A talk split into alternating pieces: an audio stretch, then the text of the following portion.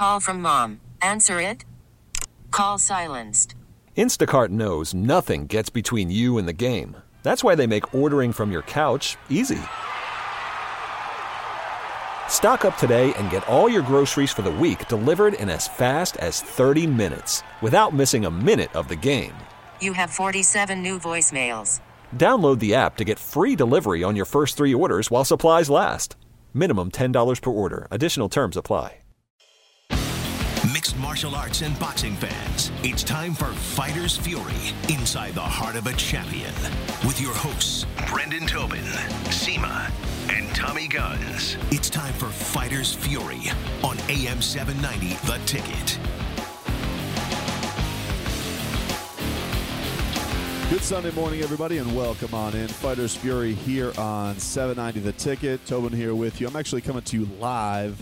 Well, I shouldn't say live. I'm coming to you recorded from my hotel room on Saturday night. As we had last night, of course, the rematch Gennady Golovkin taking on Canelo Alvarez. All week long, we were out here on Radio Row, um, you know, and everybody was spouting, this time it's going to end in a rematch. This time it's going to be ending before it will not be in the hands of the judges. And of course, it did. Of course it ended. Of course it was going in the hand of the judges. I don't understand why we would watch those last few rounds and think that it was going to end up in anything other than the hands of the judges. Makes no sense. Of course it was going to end up in the hands of the judges. What did you guys think? They had that that evenly matched of a round the last time and those guys going at it toe to toe, hitting each other with everything they had in the last fight. You thought that there was going to be some uh, magic sauce that came into this next one. No, of course not. But um, with a lot of these things, there is a lot of controversy surrounding this decision. Um, Gennady Golovkin ends up getting the nod yesterday. He was a winner on two of the judges' scorecards 115, 113. Uh, one of the judges has it 114, 114. And Harold Lederman had it eight to uh, eight rounds to four. He had it 116, 112 to Gennady Golovkin. And there were a lot of people who thought that Gennady Golovkin got robbed in this decision. I had the fight for Canelo. Um, and in full disclosure, my pick last week was for Canelo by decision. So I just want to get those things off the table. So when everybody hears this and they think that I'm biased, uh, know this. I, I made this point last week. The storybook ending, the feel good ending, was obviously for Gennady Golovkin to get his win. That was that was what the storybook would have been. If Gennady Golovkin was able to go out there and he was able to get vindication for the guy who, in in a lot of the fans' eyes, cheated the sport, cheated him, um, got the judges' gift last time. The, the the Hollywood ending would have been Gennady Golovkin getting that, getting that vindication. So I, storybook wise, I, I, in this entire week, in, in, a way, I was rooting for Gennady Golovkin to win. I don't care about being right on these predictions. That being said, when I go into fights, I mean, it, it's pr- outside of the guys that I end up meeting or, or or interviewing or get to know on some kind of personal level. I'm not really rooting. I just want to see the the fight unfold. So what went down last night at the at the T-Mobile Arena, as I watched this fight, I could tell right off the jump oh, you know, I, I, I mean, I guess I'm seeing something different than what the broadcast was. And by broadcast, I meant Jim Lampley because, you know, Lampley goes into this and this first round comes out, and I thought, you know, Canelo was really all coming out at a, a very different level of aggression in this fight. He was bringing the fight to Gennady. He was pressing forward. And Jim says, yeah, well, he landed some jabs. And, you know, for for most people, like the jab is, you know, for very few a devastating punch. It's usually a setup punch or a range establishing punch. Um, you know, for some it's a damaging punch, but but for the most part, it, it sets up what is your power shots. It's there's a reason why in CompuBox that though the statistic of, of power punches was separated from total punches because a lot of the times the jab is thrown uh, in the majority of time just to set things up, but it, it is graded differently than what a quote unquote power punch is, which is anything other than a jab. Um, I say this because a lot of people who thought Gennady Golovkin won this fight was because of his jab. And th- this is my big counter to that because I did end up thinking that Canelo won this fight and won the majority of the rounds. Um, I ended up having it 116, 112 for for Canelo Alvarez, um, which I, is not a card I, I've seen a lot. Going into fights, we're all looking at different things. That's why I don't like to say that people got robbed a lot of the times, unless it's something crazy like Adalaide Byrd, the first Triple G Canelo fight, which and this, which was you know everybody knows is just crazy. but to to a degree, most of these cards are, are pretty damn, you know, are, are pretty close, and these judges do a pretty good job. And on most nights, somebody's probably doing a pretty terrible. You know, if somebody's doing a terrible job, it's usually just one judge where we're just like, "Whoa, what was that guy thinking?"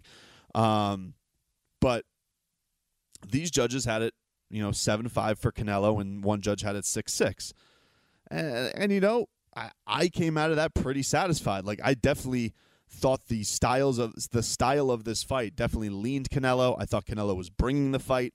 I thought that he roughed up Gennady Golovkin. I thought he made Gennady Golovkin uncomfortable. And when I'm come back with when people come back at me with, well, well, Gennady had the better jab, and I'm like, all right, in what Gennady Golovkin fights do you go in there and you think that the jab is the key weapon? I'm not saying that he doesn't have an excellent jab, you know, that comes from his his his his vast amateur background, but you're not going into the Gennady Golovkin fights and thinking the jab is the thing that is is is key to victory a lot of the times. And I thought that Gennady made a critical mistake that he did in the last fight, which where everybody looked at this and said that Gennady was robbed in the first fight.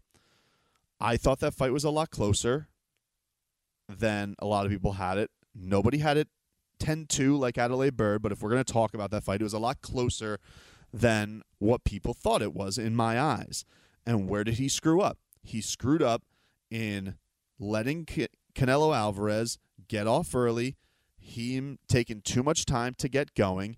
And in this fight, I thought it was done to even more of a, a, in a more egregious sense by Gennady Golovkin. I don't know if it was nerves. I don't know if he was thrown off by the style. I don't know if it was a, if it was a question of you know, he had a weird training camp. He seemed like he had issues with his cardio all night. Was that a question of Gennady, uh, of Canelo Alvarez banging his body too much?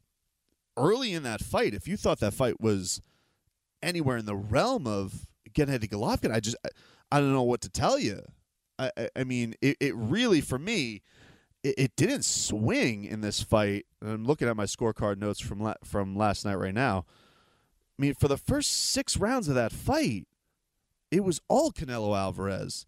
And, you know, it, it really didn't swing until about round eight, is where Gennady really started getting it going and really started taxing on Canelo Alvarez. And quite frankly, I think that was just because Canelo Alvarez was tired of walking him down the entire time and beating him up. Um, you know, it wasn't by much. It just seemed like he was starting to finally find his target who who was finally relenting somewhat. But there was a there was a huge issue that Gennady Golovkin had in this fight of letting Canelo Alvarez dictate the pace, getting off the more impressive shots in a round, and you know, to these people who think that oh well, Gennady was was winning the fight with his jab, it's like, all right, well tell me the tell up up through the first seven rounds, tell me the jabs that were impressing you so much, and and the reason I'm making that such a point is look, this is a 12 round fight, and these rounds matter. If we're going to talk about this and we're going to talk about whether or not a guy got robbed, you have to really look ab- about the whole picture of the fight. You can't just go at the end of it and think, oh, no, no, Gennady had the great comeback in this, and I feel like he should have won, and, and, and it, it's only right that he won. He got screwed the last time. I feel like all these people who who think that he was the winner of this are are falling victim to wanting him to get it because it feels right, getting caught up in, in what's what I what I like to call uh, curve scoring, which is basically like y- you you see how a fight is going for the majority of a fight, and then a guy looks a little better than how he's looking in the fight, and so you give him that round in the midst of Canelo starting to fade somewhat, um, you are you are thinking, yeah, like here's the comeback for Gennady Golovkin. That's why I think these things get so emotional. Um, so look, I thought Canelo won that fight. Um, I thought it was pretty clear that he won that fight. Won the majority of that round. Uh, won the majority of the rounds. That's ultimately what we're talking about here, right? Um, I thought that he imposed himself more on Gennady. Gennady had one real opportunity, I thought, to take the fight, and it was it was his best combination of the fight. It was round ten, and he really hurt Canelo Alvarez up against the ropes. If it was a Gennady Golovkin early on in the fight, or if it was a Gennady Golovkin who wasn't getting banged up the entire fight, he might have been a guy who, when you hit a combination like that, you usually have the wherewithal to go and go finish the job. That was a it was an opportunity to go finish the fight right there. And he didn't. He kind of just like rested on his laurels. It was enough to win the round, but I'm talking like he probably had Canelo in a position where he could have really, really uh, put an impact to the fight of how he comes out in the 11th. Uh, maybe put him on the canvas, really swing at a couple points in that round if you really wanted to get back in that fight. So I thought Canelo dictated that fight. I thought that he took this the steam out of Triple G enough to where Triple G couldn't finish him with any authority. Was he making the more impactful shots? Probably round nine through twelve. He certainly was. Um, I think I gave him three of the last four rounds for Triple G. He he put up an incredible, incredible fight. It was um, unbelievable drama, and so we talk a lot scorecards on here because that's what everybody wants to talk about. They want to talk about how some guy was robbed or you feel he got hosed okay. I mean, we can all sit here and be angry man yelling at cloud. Ultimately, those two gentlemen put on an incredible show for 12 rounds, what has now been for 24 rounds, and that should be the thing that's appreciated. Ultimately, these guys just put on a hell of a show. They put in an all-time classic, I thought, last night, and I think the fans should be mostly appreciative of that. I've always been a guy that thinks that power shots, damaging shots, whoa moments. Those are the things that I look for in fights. Those are the things that stick out for me. You know, if we're doing face test afterwards, I thought Gennady Golovkin had, uh, had had the more beat up face. At one point, his trainer was telling him, "You're losing this fight." So, how is it that we can be at this point where his trainer is telling him he's losing in the middle of a bout, but come out on this and say, "Hey, he was robbed"? I, I, I just I, I can't co-sign that. But if if I were to say like screw jobs, Canelo Triple G one, Canelo Triple G two, which one Triple G gets screwed more out of? I mean, not even close. That it's it's the first one. It's not even close, especially with how one of the scorecards went for him, 10-2 Canelo. I mean, that's that's insane. But two judges, forget what I say. Two judges having it 7-5 which is which is razor thin. It's the, it's the closest margin of victory you can give a person.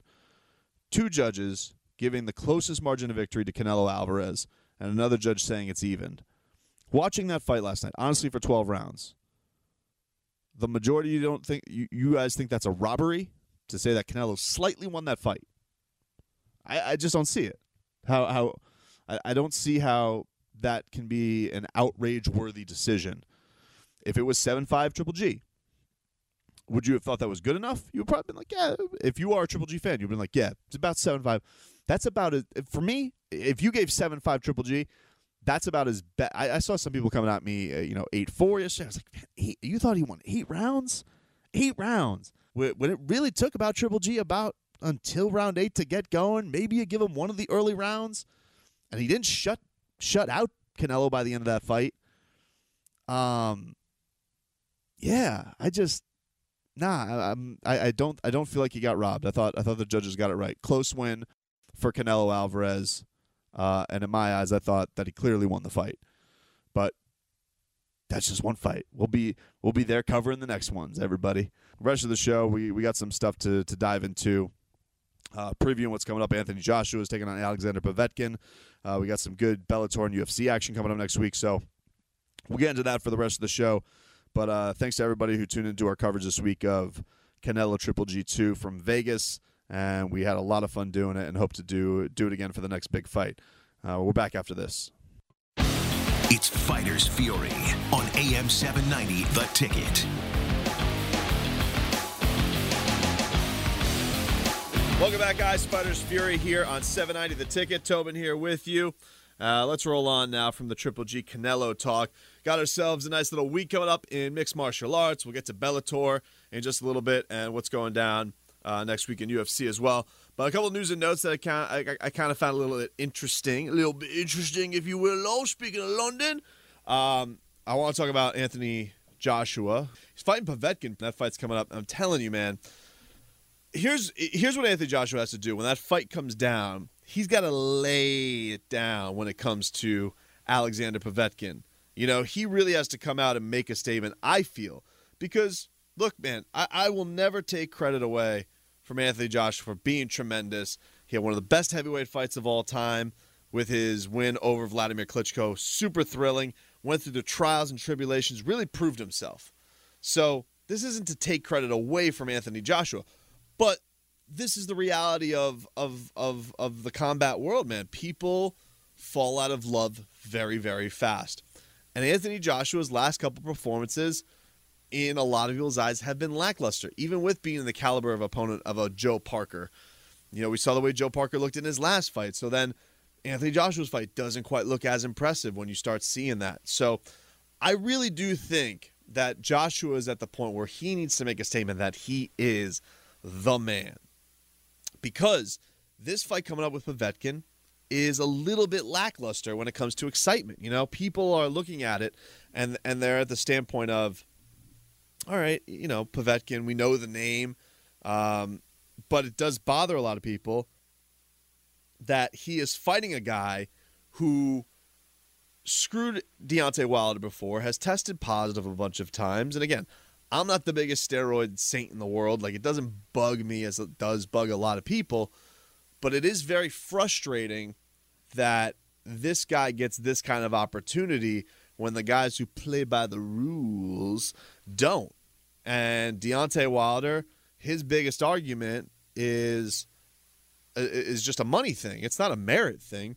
And that's the thing that's always frustrated me with all these belts and all these sanctioning bodies who are like, well, he's taking on his mandatory. I mean, what who who could look at that as such a bad thing? It's like, well, first of all, the guy pops for those tests and he's still a mandatory, like that's still a thing. Second of all, here's what also is messed up. If you have, I've never got this, because look, I've never gotten to the nitty gritty of belts because they're all just make believe. Like they're all just these these bodies that you pay fees to, just to just to look cool, to have a world title. I mean, it's kind of just made out of thin air, but they are a sanctioning governing body that people give credibility to. So let's just roll with that. If your purpose as a belt entity is to say to fight fans, this is our champion, how is it that these sanctioning bodies don't have Deontay Wilder numero uno? How? How is it that you look over the landscape of these fights? Is it because he's not fighting in WBO sanctioned fights or IBF sanctioned fights? Get out of here. Like, if you are serious about your belt meaning something, the fact that you would rank anybody above Deontay Wilder as a contender, even, is ludicrous. It's ludicrous to me. You would want your belts to hold so much prestige and credibility. And maybe you say, well, if our belts are all held by one person, then it's kind of hogged up. Uh, all right, but at least it means something, you know? I mean, maybe eventually, if you want to be the belt that leaks off, if you want to be the belt that goes away and say, oh, IBF, we, we don't want to be part of Gennady Golovkin anymore. I mean, all right, cool, but you're not middleweight. Your middleweight championship means a lot less than Gennady Golovkin's does. That's fine. You can go off, but it just doesn't mean the same. And so, while Anthony Joshua has a grand collection of hardware to his disposal. I'm a person who believes in the linearship of championships, I guess you could say. You know, I was into wrestling a little bit back in the day, um, somewhat now, but not like it used to be. I think everybody says that who's a wrestling fan. Secretly, we all love it. Um, but you got to follow the line. And as great as Anthony Joshua is Deontay Wilder when he faces Tyson Fury is f- taking on the last lineal heavyweight champion of the world. Maybe there's a lack of belts. Maybe there's only one belt on the line. But to me, that holds a lot more weight beating him than Anthony Joshua beating an Alexander Povetkin. It does. As a fight fan, as a person who cares about this stuff, I, I, I look at that and be like, yeah, I understand that Tyson Fury has kind of gone through the ringer and maybe he's not in the same shape and maybe you're not beating the most intimidating guy. But the fact remains, he beat Vladimir Klitschko and Klitschko was on top. Was it a terrible fight? Yeah. I mean, that's one thing that is always lost to Tyson Fury and all his bravado. That fight with uh, Vladimir Klitschko was terrible, but he won. But he won. Doesn't matter. If you if you have a if you have two out of three judges or three judges saying that you came out of there the victor, you're the winner, and that's and that's that when it comes down to that stuff. Um, so the Povetkin fight, I think the most important thing it's not just that it's not just that Anthony Joshua has to win, it's that he has to win and look impressive when he's fighting Povetkin. You know, so when this comes down next week, and I think he will win, and I'm and I, I'm even predicting that he's going to stop him. Um, I just think that it's very important that he comes out of this um, reminding people that he is the guy. That he there's a reason why he's got more hardware than anybody else. There's a reason why he sells out more than anybody else. There's a reason why he's the face of boxing right now. That this isn't just a case of he is the the golden boy, the protected the protected meal ticket. You know? Because it's it's very easy for everybody to say that. Like once you're on top as a boxer, then everybody goes the route you're protected. You're protected. You choose easy. Of course, what fighter doesn't want to fight the easiest guy for the most money? It, it would be the it would be the formula you would follow. But for me, you still have the, the one thing with Joshua is why I, I think I would put him ahead of Deontay Wilder. I can't say Deontay Wilder's far off. I can't. Not with what we've seen with Deontay, not the risks we've seen him take lately, not with the what not with the just the fortitude we've seen in that ring. We've seen a different guy. We've seen a hungrier guy from Deontay Wilder than the guy who was taking on Szpilka and Arreola and Duhaupas. You know, that that Luis Ortiz fight was just such a a a, a heart filled fight. And if you didn't become a fan of his before then, how you're not a fan after that is crazy to me. When he went in there with a, with an absolute dud in Bermane the only guy who's gone the distance with him, he turned him into an internet meme, and that's what the that's what the the heavyweight champion, the scariest man on the planet. He wants to go and say he's the most intimidating guy since Tyson. Hey, we can all laugh at it, but if he he goes and does that uh, to some more people, if he does that to Tyson Fury, I mean, we'll laugh at it now, but this this crop of heavyweights is really really good. It really is. I mean, it's been a it's been a fun thing to watch with the heavyweight division. It's but the thing that's been frustrating with about it because I think the personalities are better than they've ever been. I think the talent's better than it's been in a in a long long time. Um, but the thing that's great about it is, you know, we actually have debate here, and it doesn't feel like we're in this world. Maybe because the world is smaller, because there's a lot more access to all these broadcasts now. But it doesn't feel like the title is being held hostage, even with it being on the waist of a Brit. Um, it still feels like Anthony Joshua is champion of the world, and we have access to him. However, the American champion, the American world heavyweight champion in Deontay Wilder, I do feel is a real challenge for him. And these two guys being undefeated with the knockout power, with the size they have. I mean, it would be. I'm looking forward to the Fury fight, no doubt about it. But here's the thing Fury goes in there and he makes people look ugly. You know, Fury likes to muck it up. He likes to go in there and he likes to, he likes to, he likes to really play with his his opponents. Likes to fight like a small fighter, even though he's six foot nine. And and for that, um, you look forward to the build up but there's a chance it's not going to be the most exciting fight in the world. But with Deontay Wilder, I mean that that that kind of just knock you silly power. It's something special to watch. And I say this all the time like with him, yeah, he is a flaw. All these guys have flaws. You know, Deontay Wilder, uh, for example, Deontay Wilder for his size, um, Deontay Wilder, not the cleanest of boxers, but has the best power. Tyson Fury, for his size, kind of got pillow power. Like it's not very impressive for a guy of of his stature. But I don't even think that bothers him. He he doesn't make any bones about it. He likes to hit and not be hit. Um, he is the most sweet science out of all of these three guys. And with Joshua, you know, Joshua's best asset is he's probably the cleanest of them all. Um, but you could definitely question the chin and the cardio. I mean that those are two things I think that are definitely question marks when it comes to Anthony Joshua. We've seen him be put on the canvas as we have Tyson Fury, um, and we've seen him get very tired in fights and really need to recuperate. Now he has been able to weather that storm and go through it, but still remains an issue. He is a flawed fighter, and I, it's okay. I think that's what makes it great. Here's the thing: the bigger you get, the harder it is to be perfect because your margin for error is a lot smaller with how hard guys hit you. You have a bigger body that you got to work with. So usually if you're if you're bigger, you're probably not as coordinated. It's it's hard to have that whole package put together. And now, like we're not even talking back in the day with like Ali, who was six three. We're talking dudes who are like six six, six five, um, six nine in Tyson Fury's case. Like these are behemoths of men in there. Um, it, it's it's and it's it's a little bit harder when you're that size to put things quite in the right package together. So either way, Anthony Joshua's fighting coming up next week. I'm going with AJ, retain the belt. I think he's going to stop Povetkin. I think he's going to put an exclamation point um, and, and a statement. I think he, one thing about Joshua, you know, he doesn't say much. I would say out of Tyson, obviously Tyson Fury is the most active on social media.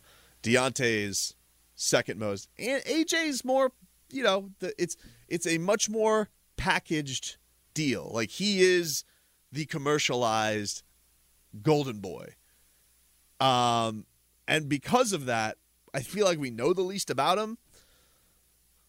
But I do think he's aware that he's got to come out here and do something that makes a makes some real noise in the division. So let's see if he does it. It should be fun. We're back after this. It's Fighters Fury on AM 790, The Ticket. Welcome back, guys. It's Fighters Fury here on 790 The Ticket. Tobin here with you. Fighters Fury bright and early in our new time slot, the 9 a.m. hour. Uh, you'll have the Aqua Orange pregame show coming up next. You guys will get ready for Dolphins and Jets. That'll be a lot of fun for you.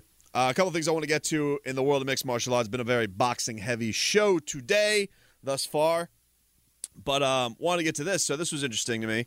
Uh, Jose Aldo, he was coming out this weekend talking about a debut at lightweight. He's been in the talks for a while. You know, uh, UFC 231 is when he's hoping to do it. And one of the things that was interesting, his manager told MMA Fighting that he turned down a fight with Donald Cerrone. That would have been a very, very fun fight. Um, would have been interesting. You know, I it, if you were to put these two guys a couple of years ago, and it was Jose Aldo against Donald Cerrone, I would say, man, feels to me like Jose Aldo has the absolute kryptonite to get to Donald Cerrone with those kicks. The thing that's been interesting with Jose when we watched him, it was a little bit different his last time out when he fought Jeremy Stephens, where he absolutely murked him. But um, I, I think the thing that's that would be interesting is what when those kicks would come into play with Donald Cerrone. Um, it, it feels like if you can aggress and, and, and Jose can be very good at, at, at showing his aggression, walking guys down. Uh, I feel like he. I feel like it's a good matchup for him, but apparently the matchup was in uh, was too soon, was too fast in their mind, so they weren't uh, they weren't into doing it. But I hope that does happen. I'm into that. Look, Cowboy makes any fight fun. We were talking a little bit last week, and I felt like uh, I felt bad because I felt like I kind of railroaded Cowboy, calling him washed. Um, but that was more to my point of the Darren Till stuff because of how much was built off the name of beating Cowboy. And it really was like the, the whole Darren Till thing was was basically off knocking out Cowboy. As far as him being this impressive guerrilla force, you know, and it's almost better that it happened. Uh, you know, it got a lot of flack early on because it was just this random fight pass card. um, that not many people saw, and almost like built into the lore. Like Cowboy got Cowboy got cleaned up. It's like yeah, Cowboy got cleaned up. He didn't get he didn't get starched. He got his nose broken. They stopped the fight. Um, but for this fight, man, like there there are fights that I've been dying to see. You know, uh, when they announced like Cowboy taking on Robbie Lawler, oh, I was for that. I, I I couldn't wait to see that fight. The thing is, I almost want to see that fight again. It was so damn close. I wanted to be five rounds. You know, so look, Cowboys, Cowboy Cerrone's top five most entertaining fighters of all time in UFC. Great personality, reckless, crazy dude. He's got everything you like as a fight fan. Um, but that Jose Aldo fight would be interesting. I don't know what they're going to do for Jose for his debut at 155, but um, looking forward to seeing it for sure. That is uh, that's an interesting one to come come up.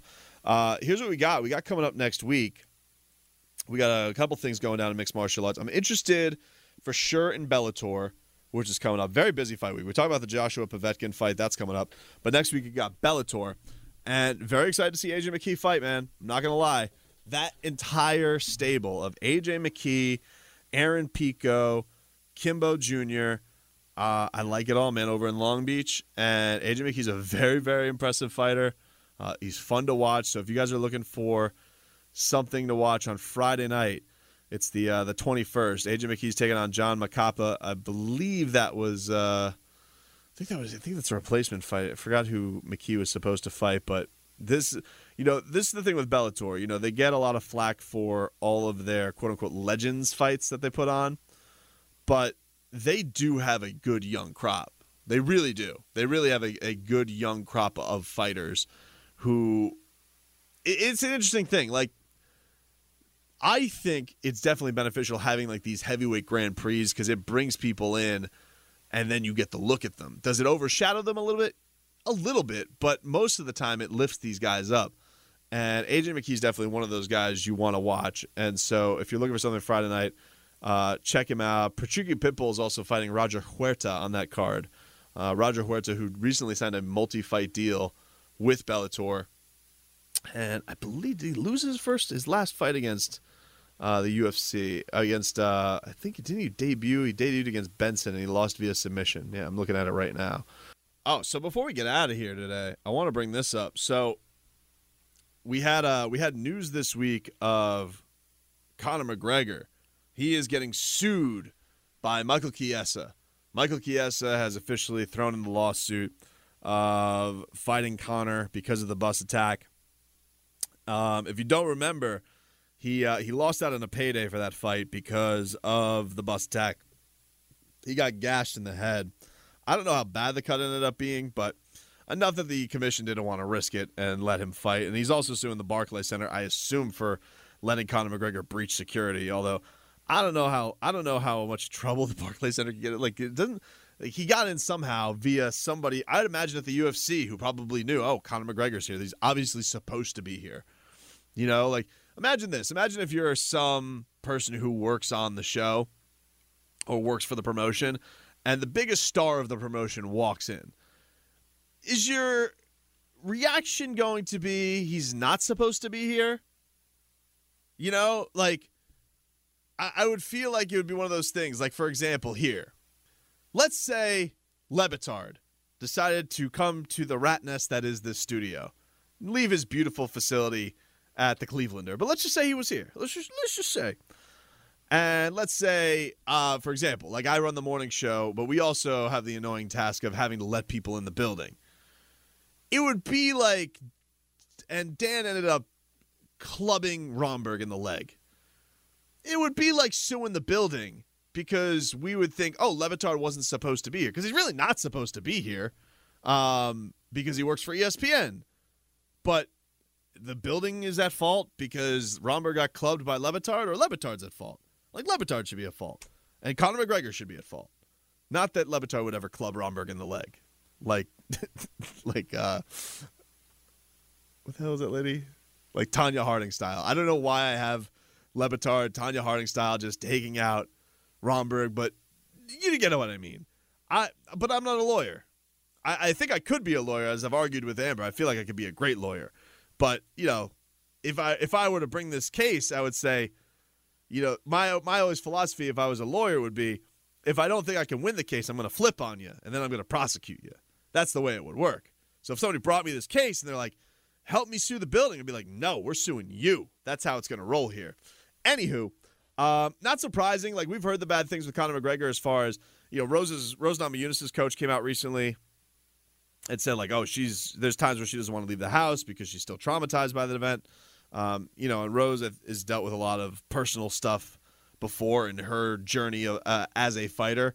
Um, I just think that for for the UFC, it's a tough spot because they're going to use that footage for this build up to Khabib Conor McGregor. There's no doubt about it. It's going to get used and it's going to get used often. And so I just think this if for some reason they're suing the Barclays, like why wouldn't they sue the UFC for using this attack as promotion for Conor McGregor.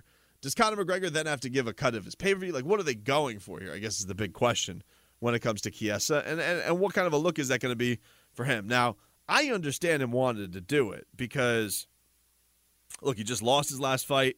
Um, and so you got a financial opportunity here. Conor's the richest of the rich. Uh, you feel like you could take a chunk out of it. You'll probably get it settled. Go ahead, go get your money.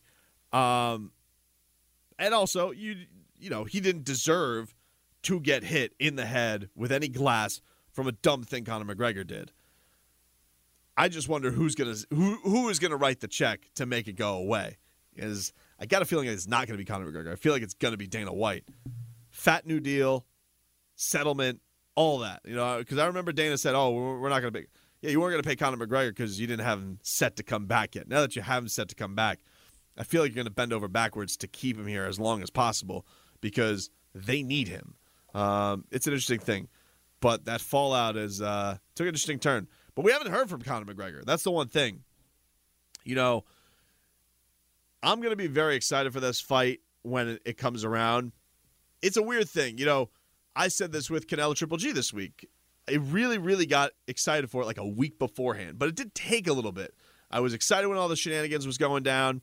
Then it kind of went through this lull. And then once 24 7 picked up again, I was really, really into Canelo Triple G. I feel like it's going to be the same way with Conor versus Khabib. Like, we're in the lull right now, but we're kind of in that zone of like three to four weeks out. Once you get like two weeks out from a fight, then it's go time. And then you're like, wow, I can't I can't wait for Conor versus Khabib. The thing that's interesting is the lack of media that Conor's done. But it's been shown that it's not really that necessary to do big business and do a lot of fight media. If you have a fight people care about, people will tune in. It helps. I think it helps, especially with the rest of the card and selling the other stuff, and maybe get some of those almost those fans who are sports fans who are on the fence, but fight fans, I don't think they really need to be sold on anything. They're gonna buy the fight, and probably if you're a fight fan and you only buy a couple pay per views a year, you're definitely gonna buy this one. So I don't know if Conor needs to do a lot of media. The one thing though about him is half of the show is hearing him talk. Watching him fight's great. He's an awesome fighter. But the the other part you come for is what is he going to say on the microphone? And that's what people get so excited about. And that's what invokes so much emotion with Conor McGregor and when he talks. And I really feel like he could have a field day with Khabib. And the fact that we really haven't gotten that yet, it's a little disappointing. But I feel like he I, I feel like he only needs one. He only just needs one to really sell you on this and, and knock it out of the park. You like you remember the Conor McGregor Floyd Mayweather thing? People were excited about it. Probably didn't need a world tour. But when it did the world tour, they did four stops. Ideally, they probably should have just done two. They did the first one, feel it out, hear the buzz from everybody, do one more, to react to everything. Once they got to New York, they did that third one. It was a disaster. It was not cool. Got racist. Got, uh, you know, it, it, it just wasn't fun anymore. Had, a, had a, it picked up again in the last spot when they got to London. But if I were the UFC, ideally, I'd do a stop in Dublin, a stop in Russia, and obviously like one in America. But you know, for for this standpoint of doing a whole thing like they did with Jose. They don't need to. When they did the Jose Aldo Conor McGregor thing, it was different. Conor wasn't quite what he is now. He was big, but he wasn't quite what he is. He was on that cusp of breaking through. It took the world tour to get everybody excited about Jose Aldo, and then don't forget, Jose got hurt. So then you had more time to kind of linger and simmer on it for a little bit. But we'll see, man. It's uh, it's closing in. It's going to be here before you know it. Everybody have a great rest of your day. The Aqua and Orange pregame show is coming up next. Fighters Fury, same time, same place next week, next Sunday at 9 a.m. We'll see you then. Spring is a time of renewal, so why not refresh your home with a little help from Blinds.com? We make getting custom window treatments a minor project with major impact. Choose from premium blinds, shades, and shutters. We even have options for your patio, too. Blinds.com invented a better way to shop for custom window treatments. There's no pushy salespeople in your home or inflated showroom prices. Our design experts can help you find the perfect window treatments on your schedule. We'll even send free samples directly to you. Plus, we can handle the measuring and installation for you. Unlimited window treatments installed for just one low cost. And with Blinds.com, you'll always get transparent pricing, no hidden fees. Our free shipping and 100% satisfaction guarantee can put the spring back into your step and into your home, too. Shop Blinds.com right now and save up to 45%. Up to 45% off for a limited time at Blinds.com. Blinds.com. Rules and restrictions may apply.